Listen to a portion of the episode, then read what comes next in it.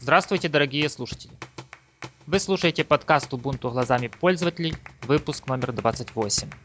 И я, как всегда, представляю своего постоянного собеседника с города Камнец-Уральска, Романа. Роман, привет! Привет! А, всем привет! А, я с большим удовольствием представляю своего собеседника Романа из Украины, который надеется, что этой зимой снег все-таки будет. Да, он будет. Если нет, то следующий точно. Ну что, тем у нас не так, чтобы много, но в принципе есть немного. И самая главная тема, которую я, наверное, единоличным своим мнением я выделил как главную, это то, что Ubuntu 12.04 доступен для переводов. То есть переводчики могут начинать свою работу. И завершится вот э, вся эта стадия перевода, то есть весь этот процесс перевода будет идти до 23 февраля. Э, также два раза в неделю будет создаваться новый Language Pack для всех языков, чтобы сразу можно оперативно было видеть свои переводы и ну, свою часть работы можно было увидеть, как говорится, вживую. Ну и после 23 февраля уже переводы будут закрыты, и вот то, что наши переводчики успеют перевести к, этой дате, вот то и нас будет ожидать 12.04. А 12.04, это я хочу напомнить, это все-таки LTS релиз с долгосрочной поддержкой. И, кстати, десктопная версия будет поддерживаться не 3 года, как раньше, а 5. И, соответственно, всех переводчиков призывают к тому, чтобы они как можно более ответственно поставились к самому процессу перевода. Роман, а ты что хочешь сказать переводчикам нашим? Ну, во-первых, хочется пожелать им успеха в этой все-таки не легкой работе. И хочется, чтобы они отнеслись с должным вниманием ко всему этому делу. Все-таки это же ЛТС. И вот э, я хочу у тебя спросить, Роман, вот э, для того, чтобы переводить что-то в Ubuntu, нужно какое-то специализированное программное обеспечение, э, либо какие-то специальные условия должны быть, или как все это дело обстоит? Во-первых, нужно знание иностранного языка, английского как минимум.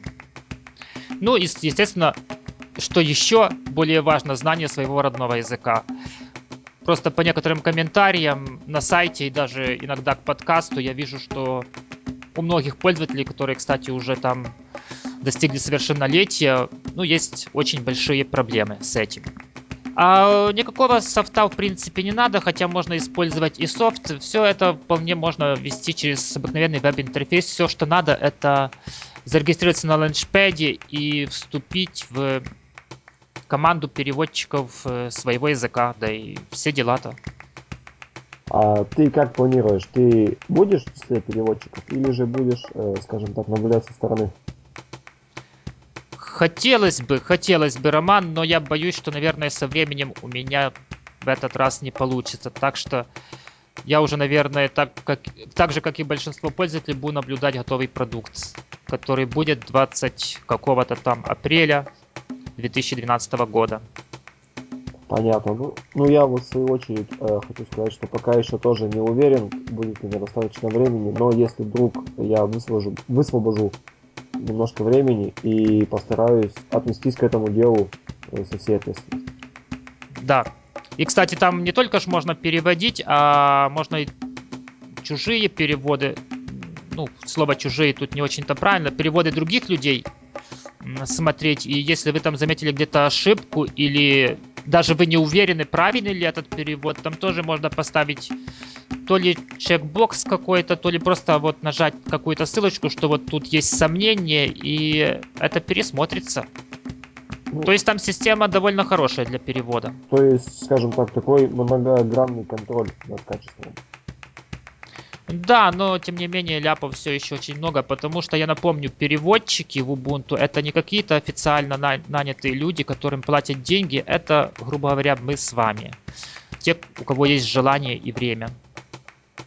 Ну и хочется, конечно, в связи всем этим э, пожелать, чтобы ну, э, наши слушатели э, присоединялись к этому благо- благородному делу, помогали команде переводчиков своей страны и делали качественные переводы, за которых потом не, не надо краснеть, когда видишь пункт меню.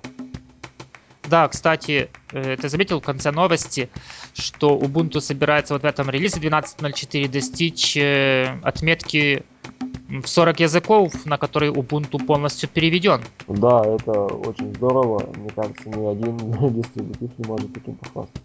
Э, кстати, под словом Ubuntu я понимаю вот именно набор тех пакетов, которые используются Ubuntu, и если вы в центре программ видите этот пакет, то там э, написано, что Canonical предоставляет обновление к этому пакету. А если это сторонние программы, то их тоже можно переводить, но это уже как бы не считается переводом именно Ubuntu. Там уже перевод осуществляется, как я понимаю, по согласованию с разработчиком. Нет, ну там пакеты собираются под Ubuntu, все-таки Честно говоря, ну я не уверен, как это идет, но я знаю, что и другие программы тоже можно переводить, если они там есть, э, если они доступны на ленчпаде для перевода. Ну что, закрываем эту тему, я так думаю, и перейдем к следующей, перейдем к следующей теме, а следующая тема о деньгах. Роман, ты деньги любишь? А, разумеется. На самом деле, хочу сказать, конечно, что счастье это не в деньгах, но все-таки в их количестве. Да, это, это истина всем известно. Э, Роман, ты когда-то пользовался PayPal? Ну да, я пользовался PayPal при оформлении различных интернет-покупок. Так вот, суть новости состоит в том, что теперь в Ubuntu, в центре программы Ubuntu, то есть в магазине Ubuntu, другими словами, вы сможете купить программу, используя именно PayPal. До этого, если не ошибаюсь, просто использовали кредитные карточки, ну или дебетные карточки. Это очень удобно, но, как я понимаю, так как э, сейчас очень популярно к PayPal привязывать э, ну, карточку, и мне кажется, число, э, скажем так, пользователей, определенный процент прироста все-таки будет, потому что э, оплачивать те же, допустим, игры, которые доступны в центре приложения Ubuntu, которые, напомню, все-таки бывают и платные, э, они э, будет, будет их намного легче оплатить с помощью PayPal. Ну, Роман, ты тут немного не прав. Тут дело не в том, что большинство использует PayPal, а PayPal это своего рода прослойка. То есть ты самому магазину не светишь свою кредитную карту или CVV-код, то есть практически ты вот свои платежные данные не светишь. А процессом оплаты занимается PayPal. Это, грубо говоря, для пользователя это будет более безопасно, что ли. И к тому же PayPal есть программа защиты пользователей, но я, конечно, думаю, что вряд ли она будет применяться в магазине Ubuntu. Но на таких аукционах, как eBay, очень часто бывает, ну не то чтобы очень часто, но бывают недобросовестные продавцы, которые вам продали что-то, вы оплатили, а товар, а товар к вам не пришел. И вот э, если вы расплачивались с помощью PayPal, что возврат своих денег это если, естественно, такая ситуация будет доказана, то есть возврат денег, ну, я уже неоднократно так возвращал деньги. Вот признаюсь, что попадал на таких недобросовестных продавцов. Можно сказать, даже обманщиков. Так что тут все дело в безопасности. И согласись, если есть еще одна степень безопасности, то это только плюс для пользователя, чтобы что-то купить. Ты, кстати, покупал что-то в этом магазине? А, к сожалению, пока что не покупал. Я сейчас оформляю, оформляю специальную карточку для покупок в интернете. Раньше я пользовался, ну, скажем так, чужими, а, что довольно-таки неудобно. Но я присматриваюсь уже на игры, которые доступны э, в центре приложения Ubuntu. Ну, я пока что, честно говоря, не вижу, что там можно купить. Это, если так честно, купить могу хоть сейчас прямо. Потому что и карточка есть, и... Ну, я очень часто покупаю за границей некоторые вещи. Так что приходится. И вот, честно говоря, вот то, что есть PayPal, это хорошо. Да, кстати, для пользователей вы там не бежите покупать, потому что внедрение PayPal будет где-то примерно ближе к концу этого месяца к концу декабря 2011 года. Это если вы слушаете нас подкаст через 5 лет. Как я завернул, а? Ну что, новость позитивная, Роман, ты согласен? Несомненно, новость э, крайне хорошая, и хочется верить, что э, подобных программ э, безопасности будет намного больше. Ну, PayPal сейчас для Америки это как, ну не знаю, как стандарт, что ли. Это не только средство получения денег, то есть оплаты, а вот именно еще и средства защиты. Как защищен продавец, так же и защищен и покупатель. Так что это плюс. Ну что, Роман, а я предлагаю рассмотреть, что же такого наголосовали читатели одного иностранного журнала. Подожди, как же он называется-то? Он называется что... банально Linux журнал. Да, действительно, банальней просто некуда. Э, в общем, голосование проходило среди читателей этого журнала, и Ubuntu, и Ubuntu был признан одним из э, наилучших... Нет, он был признан не одним из наилучших, а наилучшим дистрибутивом Linux. Э, на второе место занял Debian. Роман, ты с этим согласен или нет? Разумеется, с этим согласен. Все-таки, когда говорят об user-friendly дистрибутиве, конечно же, подразумевают Ubuntu. Ну, не стоит забывать, что все-таки папа или дедушка Ubuntu это Debian, который также популярен и в серверной среде. Ну, то, что Ubuntu это номер один, по-моему, это ясно скажем так, человеку, который более-менее трезво оценивает ситуацию в мире Linux и в мире операционных систем. А, а вот второй, э, скажем так, вторая категория это наилучший дистрибутив для нетбуков. Занял, вот меня это удивило, потому что занял Ubuntu Netbook Remix. А второе место занял Android и Debian, Debian Thai. А что такое Debian Thai, ты не знаешь? Так, ну, то, что Debian Thai я не могу сказать. Э, наверное, это все-таки обычный дистрибутив Debian. Может, оптимизированный под э, нетбуки? Да, да, да, возможно, именно так. Какая-то редакция. Все-таки, насколько я помню, у Debian не только Ubuntu от Debian произошла, а еще очень много дистрибутивов. Э, все же, что ты можешь сказать по поводу того, что все-таки первое место занял Ubuntu Netbook Remix? Ну вот это меня удивило, и удивило оно потому, что если не ошибаюсь, то ли с версии 10.04, но Ubuntu Netbook Remix и Ubuntu Desktop, то есть обычная версия для десктопов, это одно и то же. То есть тут э, подразумевается, ну, в самом, лучше, в самом лучшем случае версия 10.10. Согласись, Роман, что это какой-то такой сигнальчик небольшой, что все-таки в Unity для нетбуков не очень-то подходит пока что. Значит, надо еще что-то пилить. Ну да, возможно, но хотя визуальное оформление Notebook Remix, судя по скриншотам, оно очень и очень напоминает Unity. Ну, напоминает, но не то. Совершенно не то. Ну что, с какой там на следующий? Лучшая мобильная операционная система. Ну, первое место Android, по-моему, Роман, это было очевидно. Да, несомненно. Сам понимаешь, читатель это Linux. Тут никаких iOS и других просто речи быть не может. Ну, а второе место занял Мига. Ну, Мига, я бы сказал, скорее всего, при зрительских симпатий, потому что проект в данный момент, если не заморожен, то развивается очень и очень медленно. Хотя выглядит очень, очень, и еще раз скажу, очень красиво. Кстати, его можно скачать, если есть нетбук, и попробовать. Кстати, он, по-моему, идет только на нетбуках. Там, то есть на процессорах Intel Atom, так что не везде его ты, Роман, запустишь. Даже так. Ну, он действительно, он в свое время грузился даже быстрее Ubuntu, ну, то есть был готовым к работе. Ну, все там прекрасно работало, не было кодеков, кодеки приходилось там чуть ли не компилировать. Ну, то есть ты представляешь, что это... И все равно оно... У меня даже после компиляции как-то видео криво проигрывалось. Ну, формат OGV, конечно, блин, свободные форматы там без проблем шли. Так что система, в принципе, была довольно хороша. И, по-моему, она на каком-то то ли нокиевском небольшом каком-то планшете вроде бы прижилась. Точнее, был выпуск. Но... Да, недавно был выпуск телефона Nokia, э, не скажу название модели, но это единственный телефон, вот Nokia современный, который поддерживает MiGo.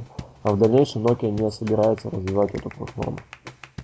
Ну, в дальнейшем Nokia вообще только Windows Mobile видит и больше никого. Она даже Android не знает.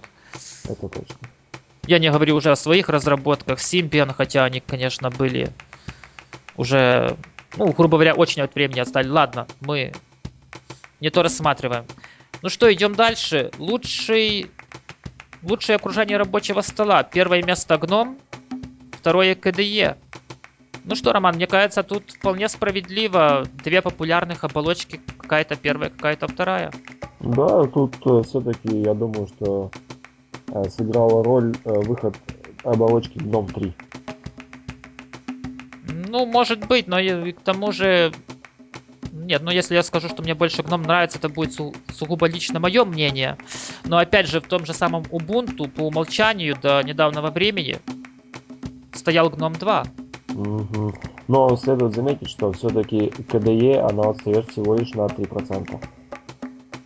А, ну, в принципе, ну я что и говорил, что кто ну, две, обе хорошие оболочки, каждая со своими, скажем так, возможностями, со своей спецификой. Ну, кто-то должен был занять первое место, кто-то второе. Если в следующем году первое место займет KDE, я не огорчусь. И что же у нас там дальше? Лучший веб-браузер. Первое место Firefox, следующее Chrome-Chromium. Ну, мне кажется, тоже, в принципе, а что ты еще на Linux запустишь. Ну, есть еще Opera, которая очень популярна в наших странах, но, но мне кажется, это... Ну вот, лично я как-то не могу. Ну, опять же, это сугубо лично мое мнение. Я не могу привыкнуть к интерфейсу Opera, то есть он какой-то чужеродный, совершенно чужеродный.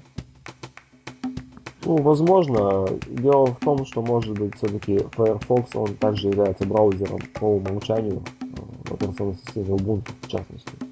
Поэтому у него Ну, такая это- большая популярность. Ну, это пока что. Если ты помнишь, мы когда-то рассматривали, что Shuttleport заявил, что на Chrome хочет перейти. Да, пока что. Так что, возможно, в следующем году процентовка будет другая. Ну да, но с- ну, почему другая? Ты не забывай, что это не среди читателей журнала Ubuntu Linux, а просто Linux. То есть тут... Ну да, но, кстати, Chrome, э, Chromium, он занял второе место также с отставанием всего несколько процентов. Да, там разница уже небольшая, и... Ну ладно, не будем говорить, почему это так, но... Но я, в принципе, вот на одной машинке у меня эм, стоит Firefox на одном ноу- ноутбуке, на втором стоит Chrome. И я большой разницы не, не вижу. Иногда бывают какие-то проблемы с некоторыми JavaScript.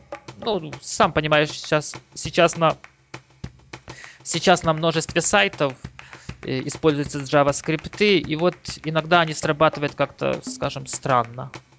Роман, я думаю, наверное, нет смысла сейчас проходить по каждому пункту. Может, скажи, что тебе там либо с чем ты очень согласен, либо что хочешь отметить, либо что вызывает недоумение. А, ну вот, э, скажем так, лучшая программа для управления фотографиями Digicam. Э, вот скажу, что, знаешь, мне понравилось, э, вот в KDE есть стандартная программа, вот, блин, не могу вспомнить название, но она мне жутко понравилась. Она реально удобная, быстрая, шустрая. Вот, ну, лично для меня. Digicam, ну, ну не знаю, как-то мне не прижилось. А лучшая программа для графического дизайна GIMP, ну, ну это, конечно, да. Это GIMP, это, скажем так, это наше все. Это наш, Вариантов нет. да. А, Лучшая программа для обработки звука Audacity. А вот ты пробовал вторую программу, которая на втором месте, Ardour? Нет. Э, Почему-то мне кажется, что все-таки Ardour, она то ли платная, то ли что-то там у нее с открытостью проблемы. Понимаешь, Роман, просто если я подумаю, что мне надо придется еще к э, интерфейсу второй программы привыкать, э, убирать шумы, готовить окончательный файл mp3 для заливки, то меня оторопь берет. В Audacity я, я честно говорю, интерфейс ужасен. Ужасен. Я не знаю, как его сделать лучше, потому что кроме Audacity я больше ничего и не видел. Но что-то делать надо, это точно. А вот мне еще понравилась номинация «Лучшая среда для разработки». Первое место заняла Eclipse, а на втором месте Vim. Ну, насколько я понимаю, Vim это вообще такой консольный менеджер. Мне кажется, это для таких, знаешь, true программистов, которые пишут свои проекты в консоли. Роман, я очень далек от программирования, так что... Так что я, я даже не знаю, что сказать. Возможно, оно так все и есть. Так, ну а что лично тебя вот удивило или порадовало, допустим, в этом э, анонсе? Ну, в принципе, ну, радовать что? Как бы меня... А, единственное, что меня удивило, это лучший офисный пакет. Меня удивило второе место. Угу. Ну, первое, это, понятно, LibreOffice, а второе OpenOffice. Ну, мне кажется, что OpenOffice без его словарей, то есть именно чистый OpenOffice. Возможно, в голосовании еще есть пользователи, скажем, старых дистрибутивов, ну вот как в Ubuntu это 10.04 LTS, который до сих пор у многих живет, где еще именно стоит OpenOffice, там нет LibreOffice. Вот, потому что без э, этих, э, потому что без этих словарей, шрифтов, по-моему, этот офисный пакет более чем, чем уныл. Угу. Ну и все, что меня еще, в принципе, скажем, не то чтобы порадовало, это лучший гаджет на основе Linux. Это Amazon Kindle. Ну, в принципе, читалка у них хорошая, это вопросов нет. Но вот для чего-то другого его использовать, увы. Ну, все-таки читалка, она есть читалка, особенно когда она построена по технологии вот этих электронных чернил. Лично я себе хочу да. такую штуку. Ну, честно говоря, да, наверное, такая штука бы пригодилась, но как-то она у меня сейчас... У меня сейчас другие штуки. Более актуальная покупка других штук. Ну что ж, думаю, наверное, тему закроем. Да, и следующая наша новость, она тоже довольно таки приятная и хорошая. Это то, что теперь нужно, можно будет конфигурировать э, окружение Unity. Э, что ты думаешь по этому поводу? Ну, и приложение Unity можно было конфигурировать и до этого. Просто надо было установить один пакет, если не ошибаюсь, называется что-то Compis Config Settings. Что-то такое вот. Compis Config Settings Manager, если быть точным. Да, ты совершенно прав, оно так и называется. Но, в принципе, тот интерфейс Unity, который идет из коробки, меня полностью удовлетворяет. Э, но я хочу заметить, что вот этот Compis Config Manager у него есть э, очень большая проблема, а это именно его интерфейс. То есть там куча настроек, где что искать совершенно непонятно. А тут люди просто решили сделать такой небольшой э, твикер и выделили самое главное.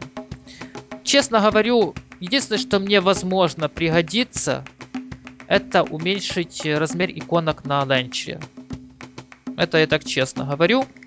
Но я хочу отметить тут не из-за того, что появился такой тви твикер, если я не ошибаюсь, по-моему, еще есть твикеры, а отметить то, что люди, во-первых, сделали его удобным.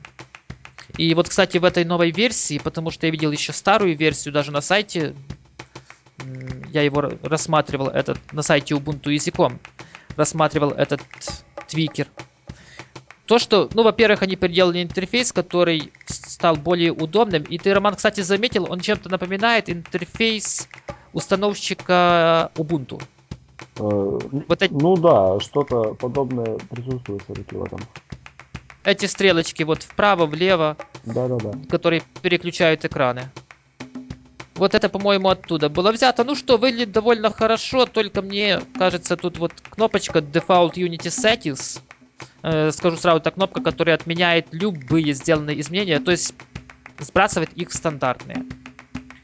Вот, она как-то сразу и незаметна. По-моему, она должна быть сразу заметна. Да, Мне она выглядит кажется. как часть окна, и все-таки, мне кажется, нужно как-то более явно э, обозначить. Вот, и вот что я хочу сказать, видно, что люди работают. Кстати, надо отметить, что это парни с Италии сделали. Это, скажем так, итальянская разработка. И это, в принципе, можно даже по тем картинкам, которые там внутри, вот видишь, там слова-то не наши и не английские. Это точно. Э, так вот, во-первых, видно, что они занимаются этой программой, хотя функционал ее небольшой, возможно, он будет дополняться, но надеюсь, что не дорастет до такого монстрообразного состояния, как стандартный э, пакет конфигурации компиза. И для меня стало, скажем так, совершенно неудивительно, даже стало приятно, что вот такую программу включили в центр программы Ubuntu. Хотя сразу скажу, что не ищите в текущем, это будет с версии 12.04. Точнее, это уже есть, но пока что в бета вер... Э, подожди, нет, еще альфа версии. А вот э, сможете вот так легко отконфигурировать свою систему. А там что можно сделать? Можно изменить launcher, то есть его отображение. Можно изменить dash, отобразить иконки там э, корзины, э, домашние папки на рабочем столе. Э, шрифтами что-то там поиграться можно. Ну, в общем, такие, скажем, минимальные настройки, но которые, наверное, будут полезными. А ты, Роман, что скажешь по этому, по этой программе? А, ну, скажем так, конечно, приятно, что она присутствует. Э, многим пользователям она придется по вкусу, то есть они могут э, конфигурировать настройки дэша и ленчера так, как им нравится. Но лично меня, в принципе, пока все устраивает. Когда появится 12.04, обязательно попробую. Возможно, тоже, как и ты, единственное, уменьшу размер иконок. Ну, у меня это на нетбуке очень актуально. Ну вот что я хочу сказать, Роман, то что э, пример этой программы, потому что она появилась, я вот, ну точно не более двух месяцев назад. И изначально она была на итальянском языке. Меня даже интерфейс удивил, когда я первый раз ее поставил, но как-то потом разобрался. Ну вот, э, вот просто называется это пример, как надо делать программные продукты. Да, Роман, э, ты прав. Здесь, как говорится, краткая сестра таланта в данном случае настроит ну, минимум и они все нужны и не перегружает, э, скажем так, мозг излишней информации. Ну что ж, предлагаю на этой позитивной ноте мы похвалили программу, и она, в принципе, этого достойна, и завершить этот подкаст. Ты не против? Я не против. А, хочу сказать спасибо тебе за то, что ты поддерживаешь данный подкаст, и нашим слушателям за то, что они нас слушают. Всем пока, до новых встреч. Всем пока.